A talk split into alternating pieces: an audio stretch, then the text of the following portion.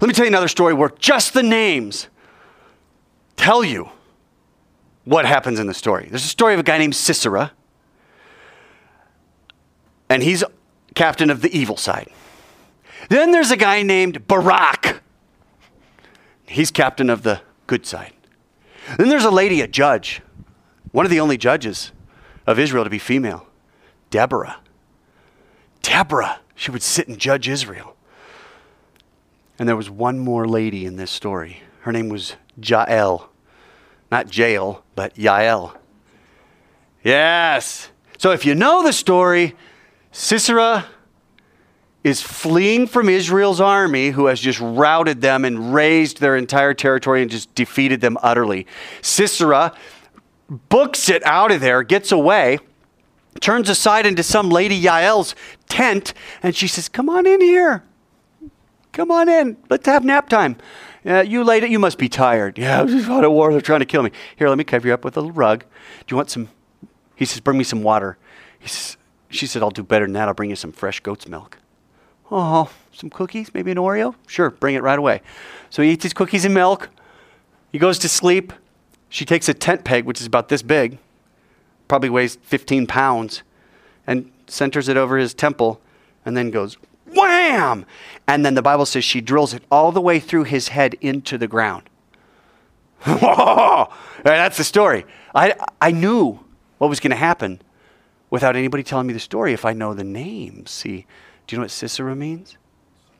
Snake. Do you know what Barak means? Sisera, by the way, is the evil army guy. You know what Barak means? Lightning. You think, all right, right? You should read the story. I'll tell it in the pictures. Lightning is scared to go to battle against Snake. So Lightning says, Honeybee, Deborah, Devora, Honeybee, will you go with me? I'm so scared. And Honeybee says, Okay. The woman says, Okay, Lightning, I'll go with you. So Lightning says, Oh, okay, good. Honeybee's going to come along with me. They absolutely, utterly defeat Yavin and his army. And Snake gets away, cunning little guy. But don't worry because Yahweh is God, Yael. Yahweh is God, says, Hey, Snake, come on in here. I want to talk to you for a minute. You want some milk? Yeah. Want some to eat? Yeah. Take a little nap? And Genesis 3 is fulfilled that, and the serpent will have his head crushed. Remember that when he's talking to Adam and Eve? The serpent will have his head crushed. Because Yahweh is God. Are you kidding me? If my name is Snake and I'm on the bad side, I am not going to go into the tent of the, of the lady named Yahweh is God when Yahweh's army has just killed me and all my men. Not me, but all my men. Does that make sense? It's, it's awesome. Names are awesome in the Bible.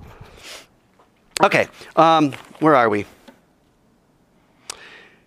That's why knowing a little bit more about Jewish culture can help an awesome little story like David and Goliath or Sisera and Deborah uh, just burst forth, come to life. Guys, that's Hebrew, that's Eastern.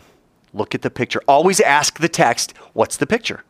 What else is that? When Goliath falls face forward, why do I need to know that? Why did the author take the time to say, and he fell face down before David? Why say that? Just say he fell over. See, the text is very smart. It's asking you to ask it questions. All right, I got to turn this on because it's hot, hotter than a hitchhiker's pistol in here, I'll tell you what. All right, Judaism not only allows for all kinds of interpretations of God, but it encourages people to wrestle with the issue. Do you disagree with anybody about the nature of God? Yes. If so, guys, good. You are getting the hang of Judaism. If you disagree with people about the nature of God, people disagree about the nature of the atom. But like Greg Koukl says, the atom is a particular way. We may not know what that way is, but it is a particular way. 1491, what what shape was the Earth? Yeah, it's flat, right? 1492, Columbus sails the ocean blue, discovers. Did the Earth suddenly change shape when Columbus got back in 1492? No. Was it still round in 1387? Of course it was. Did people know that? No, but it didn't make it so. Does that make sense? So listen, think about Christianity for a second. If God loves when people wrestle with him, he named an entire nation, one who wrestles with God and man, Israel. If God loves when you, Ben, and me, and Logan wrestle with him, and I don't mean, hey, let's go have some fun, we'll do some MMA together. I'm talking about we, we struggle with the things that God gives us in our life. Think about Christianity for a second. Does Christianity allow for all kinds of interpretations of God, or is there just one? Does it encourage people to wrestle with each other about the issue, or does it kind of frown on differences and, and, and beliefs and, and differences of opinion? So here's the deal, guys. In many churches, it's, it's what you believe is, is what's so important and how you believe it. Do you believe all these things? One, two, three, four, five, six, seven, eight. Uh, no, I don't believe in number seven. Oh, well, you can't be part of our church. Does that make sense? Yeah. You haven't been to too many churches if you haven't found that to be true. There are a set of beliefs, and you have to believe those beliefs, or you can just go to another church that has different beliefs.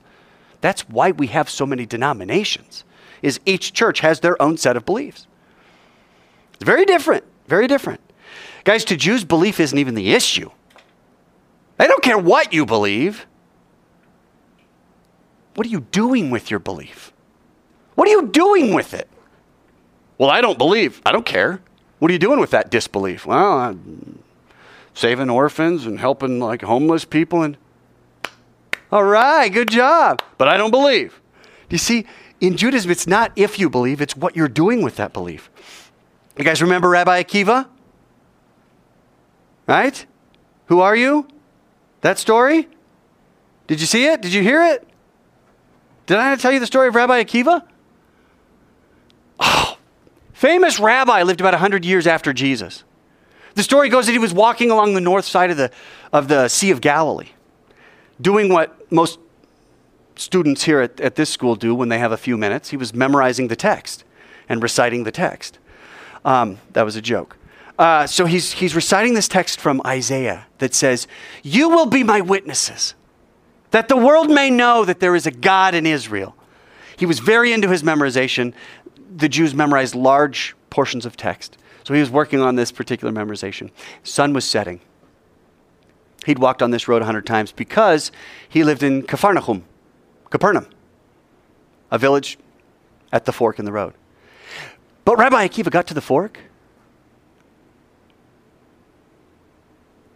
and he went left instead of right sun had already set. He, he just didn't realize it. Have you ever gotten across town, didn't realize how you got there? Yeah, you're like, oh gosh, when did I get? I don't even remember driving. I was just thinking so deeply. Suddenly he comes to this massive gate.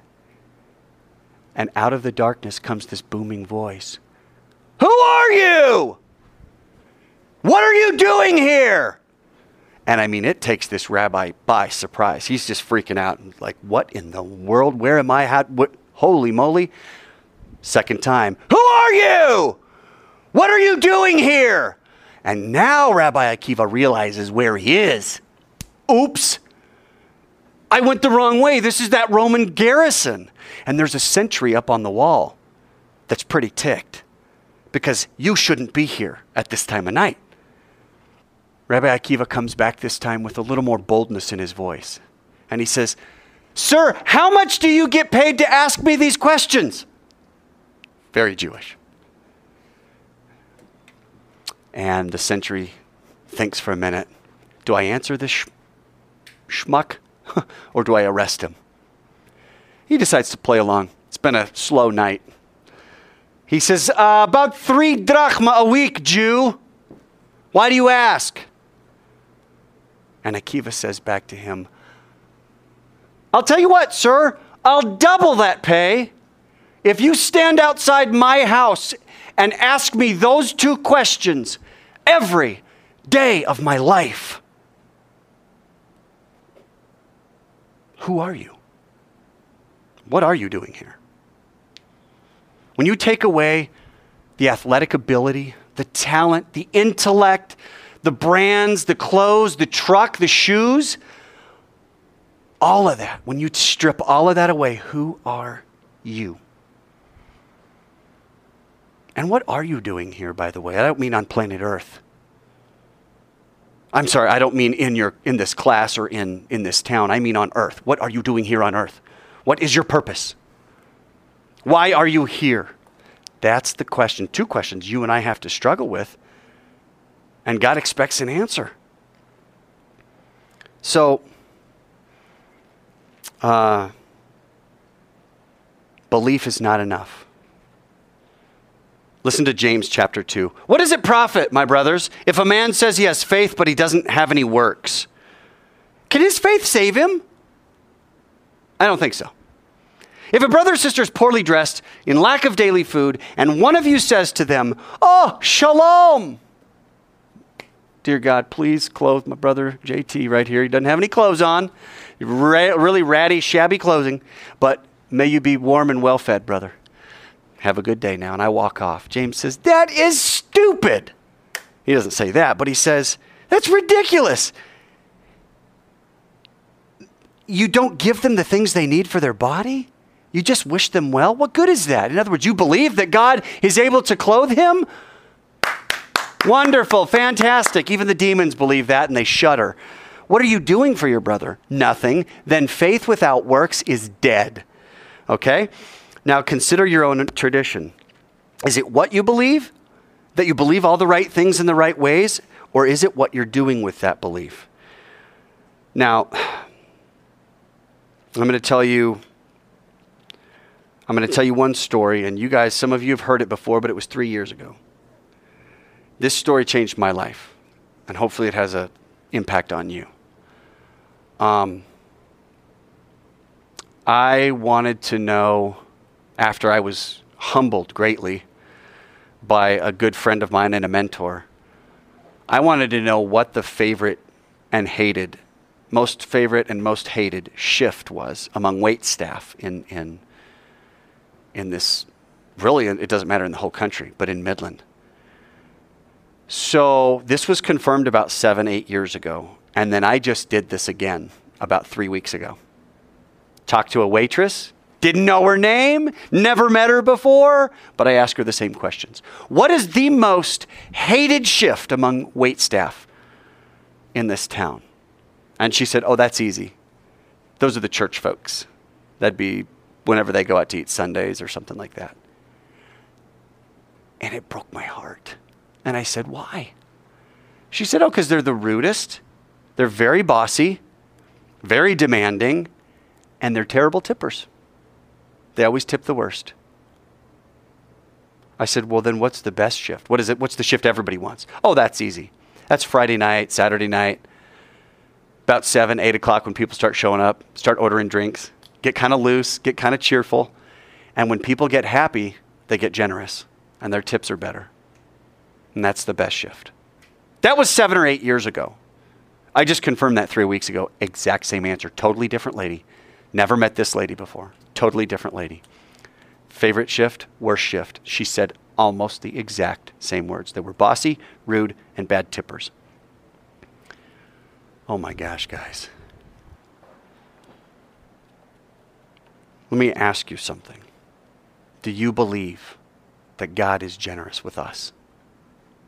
You can say yes or no. Yes. You do? Yes. Do you believe that God is generous with us even when we don't deserve it. Yes. Really? Do you believe that God is generous with us even when we don't deserve it, even if we forget or make mistakes? Some of you do. So, how do you tip in a restaurant? That's one way that you can live out what you believe. How much does the world tip, by the way? People that don't have any faith in God, they don't fear God at all, God is nothing. How much do they tip? 15 to 20%.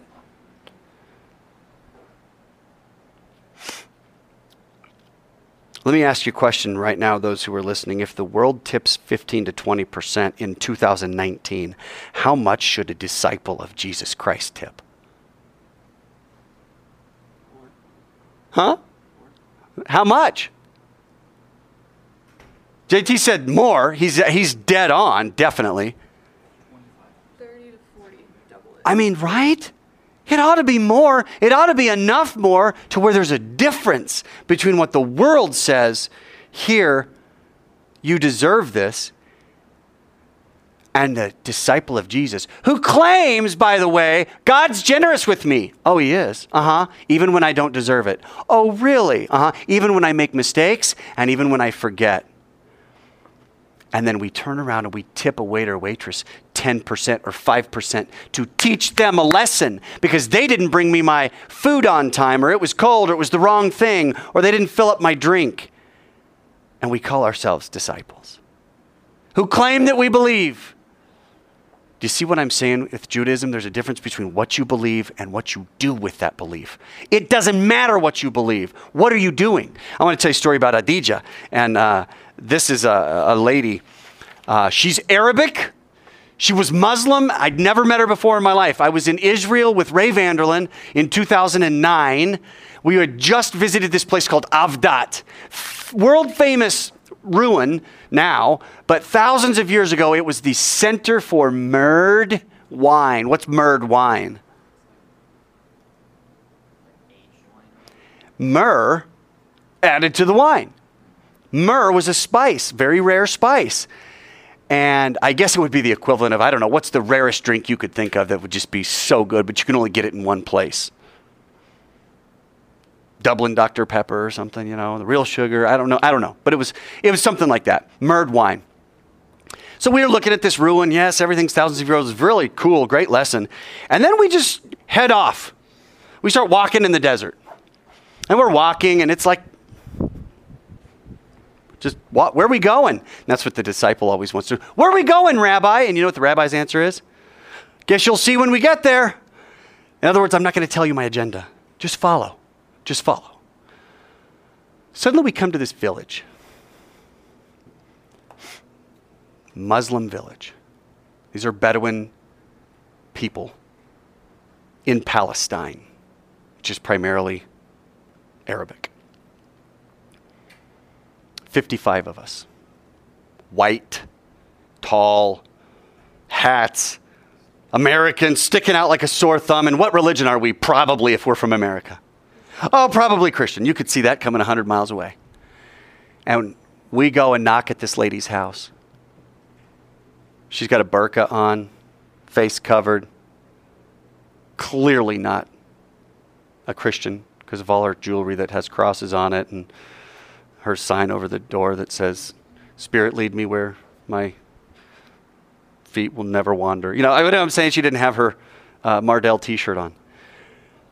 She stands outside her house and, and gives us what she can because she's poor. She gives all of us a welcome in the only English that she knows. Welcome. Welcome. Hello. Welcome. Thank you so much. Welcome. That's the only thing she. Welcome.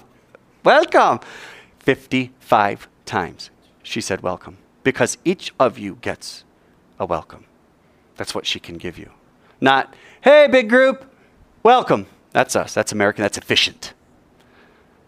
She's Arabic, so each one gets one. Then sit down on my patio. Do you think Adija, the poor lady that lives in a plaster house, has 55 glasses because she's just waiting to entertain 55 people?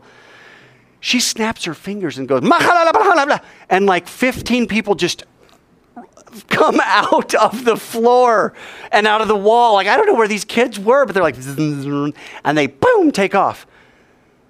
Next thing I know, there's a fire in the middle of that patio area. I'm pretty sure she didn't have a Bic lighter or a book of matches. I don't know how they did it. Maybe she prayed and called fire down from heaven. I don't know, but all of a sudden there's a fire. I was like, cool. And then she takes a disc if you're not from Texas, you don't know what a disc is, but you guys do. It's like a tire implement or like a tractor implement. It's a big, round, concave thing, and you turn it over and you can make tortillas on it, right? Which is what she, they start grabbing this flour, salt, water. All of a sudden, there's this ball of dough. She starts I'm a pizza pie. She starts throwing this thing up and stretching this thing out just like a huge, massive pizza till it was, and it comes down on her hand. She takes it and throws it on the disc. It's paper thin. And then she grabs it with her bare hands and turns it over, cooks for two minutes tops, and then she picks it up and hands it to one of us. It's called pita, it's bread.